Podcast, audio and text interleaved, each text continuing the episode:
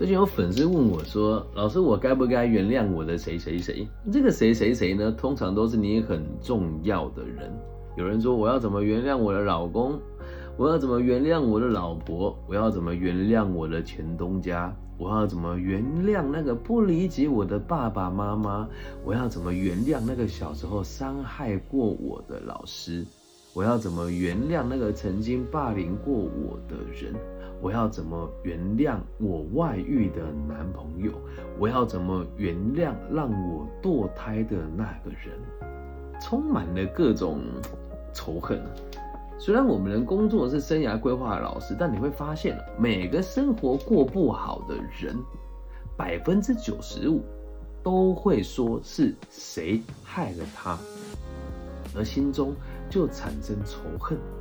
而这个仇恨往往都是恨别人，而不是恨自己。那之前在讲这个逻辑的时候，有一个粉丝跟我说：“老师，我就是恨自己，我才会这么不不认真。”我说：“那是因为谁才恨自己呢？”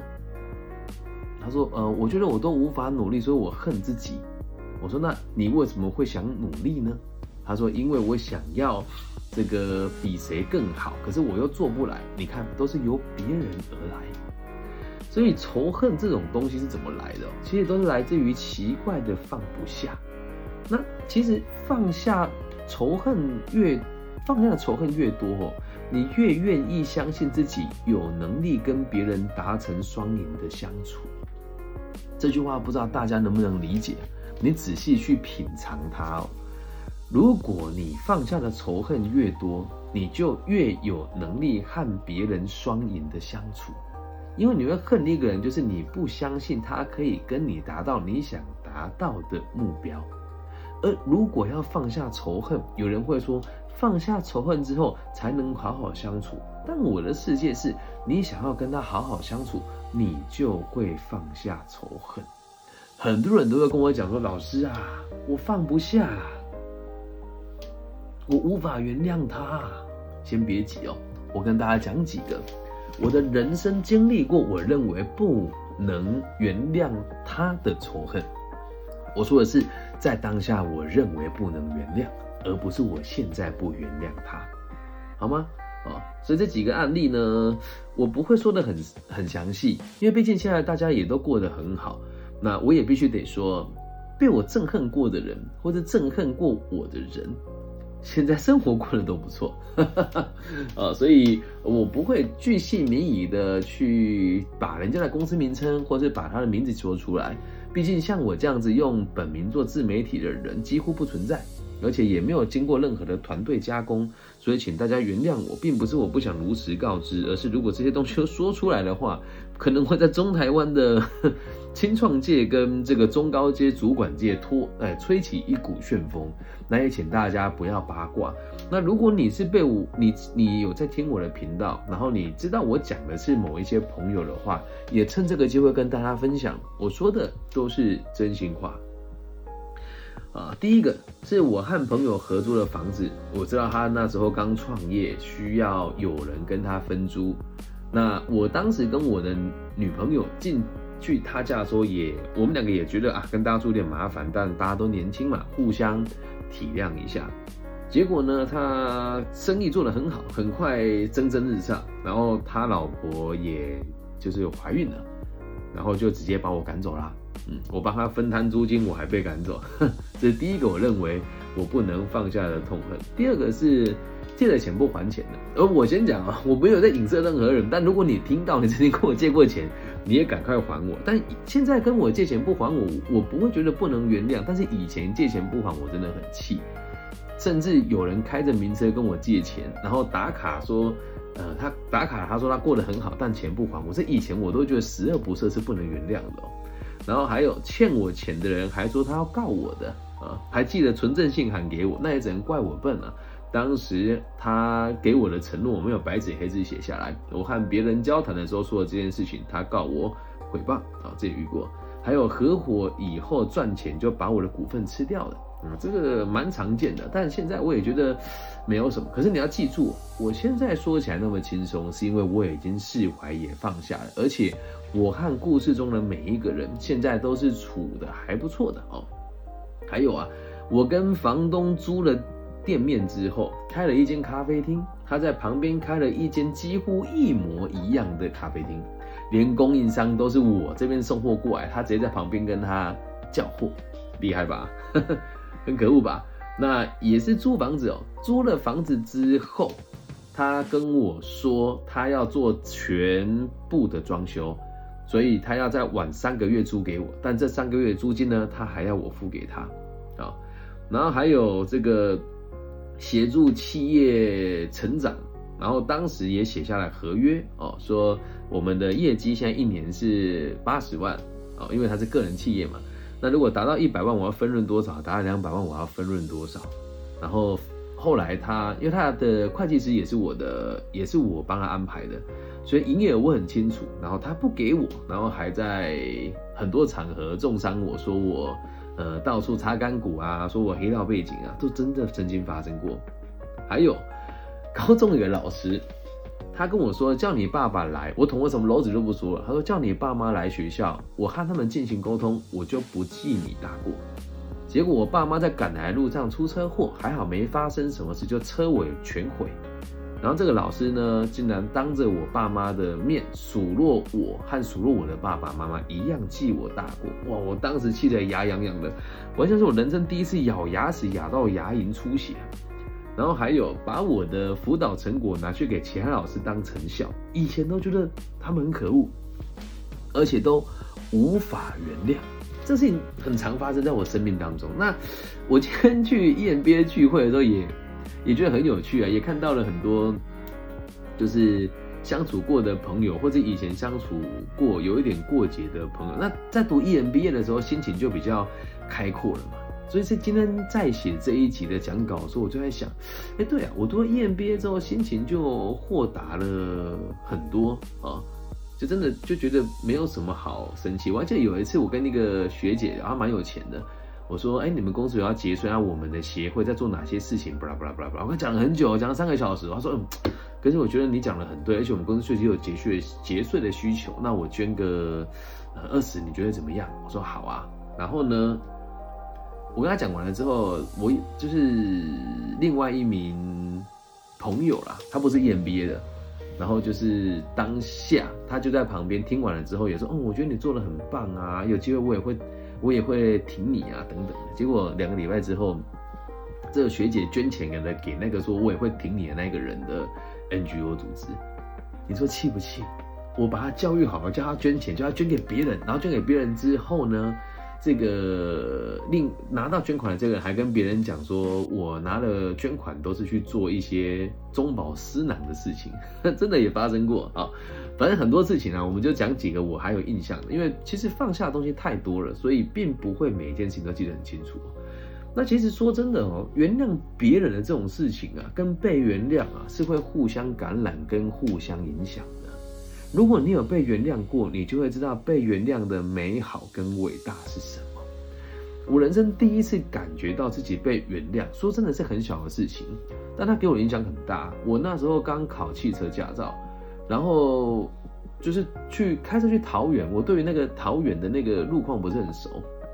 然后当时呢，我是左转车嘛，那灯亮了要往左边转，但是转到一半的时候。转到一半的时候，前面的交警叫我不要走了，那我就停下来嘛。那他叫我不要停了之后，我停下来，然后另外一台车在我的右边，他也要左转。然后呢，交警叫他继续往前开，但是交警是对着他比。那我不常开车，那时候我就跟着开出去了。于是我的车头就碰到那个人的这个左后方的车门，我的车头碰到他的车门。结果那个大叔下来看一下之后，他就说：“算了，也不严重，就这样吧。”我那时候不觉得是多么困难或者是多么危险的事情。他当下警察也在那个地方，就说：“哎，我们有撞到啊，反正我车这个没有点刮痕啊，我没擦，我本来就下个月就要去钣金了。那小兄弟他那个车牌就是有点凹陷而已。那我们在这边和解，啊，你帮我们作证一下。”后来之后，我跟我爸妈讲，他们都不相信，说哪有怎么可能？你到时候又被人家告什么？哎，肇事逃逸啊等等。他没有啊，而且大叔还把他的名片给我。然后长大之后才知道，哦，这真的就是看起来不是很大的事情，但这个原谅大让大家都省了很多事。他虽然要自己花钱去钣金，但是他也没有占我的便宜，因为他知道这样可能会对我造成很大的困扰，而且我当下非常慌张。那是我第一次出社会之后，感觉自己被原谅。所以在那一次以后，我就常在想，我和别人有过节的时候，为什么不能原谅别人呢？啊，那我刚刚讲的上述那些那些案例哦，都是已经放下的了。那老实说，有人会有的人呐，经历了我上面讲的这些事情，他可能一辈子就毁了，因为他认为他再也不信任这个世界，因为他认为他没有能力跟这个世界好好相处。但是说真的，没有什么过不去的事情啊。真的，我每次讲这句话，很多人都说：“哎呀，你当下你又不知道，你那边讲那些风凉话，真的要说惨，有谁比我惨？”我刚刚讲的那些事情，有一些是发生在我九年前车祸的时候，我卧病在床都没有收入，里面有事情有百分之七十都是发生在我车祸期间的时候，所以现在就更有感触。我当下会放不下，是因为我当下真的过得不好。可是你生命有机会接触这种大是大非或者是大起大落的机会的人真的不多。那慢慢的，我的脚慢慢康复了之后，我就觉得，如果我可以把生活过好，我根本不需要去计较那些事情。那也恰巧在当时就碰了一些皮毛的个体心理学，就认为反正有目标在你前面，你就要去想用你现在的资源如何达到你的目标，而不是拿你周遭。的人对你的摩擦来否定自己，或者是否定别人，又或者是让自己有借口不去努力往更好的方向走。所以，如果你现在过得不好，你就会觉得什么事情都过不去。那要怎么改变现况？你要相信自己可以过得更好啊，你才有办法去原谅别人嘛，对吧？所以，看着目标做事的时候，就没有什么不能原谅的了。因为他和你目标不一样，那有时候目标不同的时候，共同的目标就是结束，那也是一种沟通的方法。那结束之后，如果对方想结束，而你不想结束，你就选择不会原谅他；或者你想结束，对方不想结束，你就会觉得那是仇恨，你就觉得无法原谅他。说到底都是两边的立场不一样，而这个“原谅”这个词听起来很主观，就你把你自己放在中心了。什么叫你原谅别人？老实讲。有时候你不爽人家，人家也不爽你呀。那很多人放不下的原因是什么？因为你没有未来的目标，拿着这个东西当借口，就可以继续持续你现在的迷惘。所以不要再跟我说你放不下了，没有那一些什么不必要的执着，能够理解吗？那人生会圆满，就是我们有办法原谅彼此。你要是不信哦，你现在去回想。你从小到大就很痛恨的人，有哪些是不能原谅的？真的有哪些是不能原谅的？那如果你真的要执着，就执着于如何利益他人吧。这就是我的执着啊！就是我和人家冲突的时候，都会想我还可以给你什么？没有什么好不能原谅的，懂吧？我周遭很多很赚钱的人哦，我们俗称的这个少年董事长，都是年收入七八百万、一两千万的人。他们有时候被骗那个一两千万，也都是会选择原谅。为什么？他有跟我讲说啊，那个谁就很辛苦，我也不想去跟他要。我常常想说啊，我的天哪，学姐，我难道不惨吗？你为什么不把钱捐给我呢？对吧？但我们也不会这么想，因为对方是真的发自内心的认为啊，我有能力多付出一点什么，我就多付出一点吧。那站在我自己的角度，现在也确实心胸是比较宽大的，原因说出来也很世俗，能接受的人可能也不多。像我前几天去慈明高中演讲，我就聊到，我说你们知道为什么我愿意在这么多人抹黑我的情形之下，还继续在网络上做教育吗？您要是不信哦，请各位朋友在这个各个搜寻引擎搜寻我的名字，叫李庚希，木子李，甲乙丙丁戊己庚辛的庚，然后王羲之的羲哦，你把它找出来，后面会有人写诈骗，然后还有人会这个在 Pocket 评论里面就是恶意批评我，那为什么我还会愿意去做呢？我说官方说法是我认为大家可以表达自己的立场。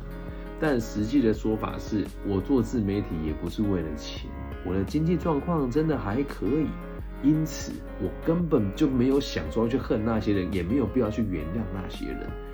所以原谅别人之后，你可以过得更好，拥有更多资源。拥有更多资源以后，你就不会轻易的去认为你要去原谅别人，因为你连认为自己被欺负的机会都不会有。能听懂吧？以上就是这集全部的内容，圆满就是原谅彼此。希望对心中有怨恨的朋友有帮助，希望对这些放不下、觉得自己人生过得很糟，是因为某些世界的人有帮助。记得，只要相信未来，未来就有光；只要愿意放下，你就没有仇人；只要能够理解彼此的立场，你就永远都不觉得自己是委屈的。感谢大家今天的收听，我爱你们。希望我的节目的存在，可以带给这个世界更多安定的可能性。如果你也喜欢我的节目的话，记得帮我分享、订阅加按赞。圆满就是原谅彼此。那最后的最后，也希望大家都可以放下你的执着，然后原谅那些伤害过你的人，然后告诉自己，自己可以过得更好。如果自己过得更好了之后，我愿意去帮助那一些伤害过我的人，希望他不要再去伤害下一个人。大家晚安，拜拜。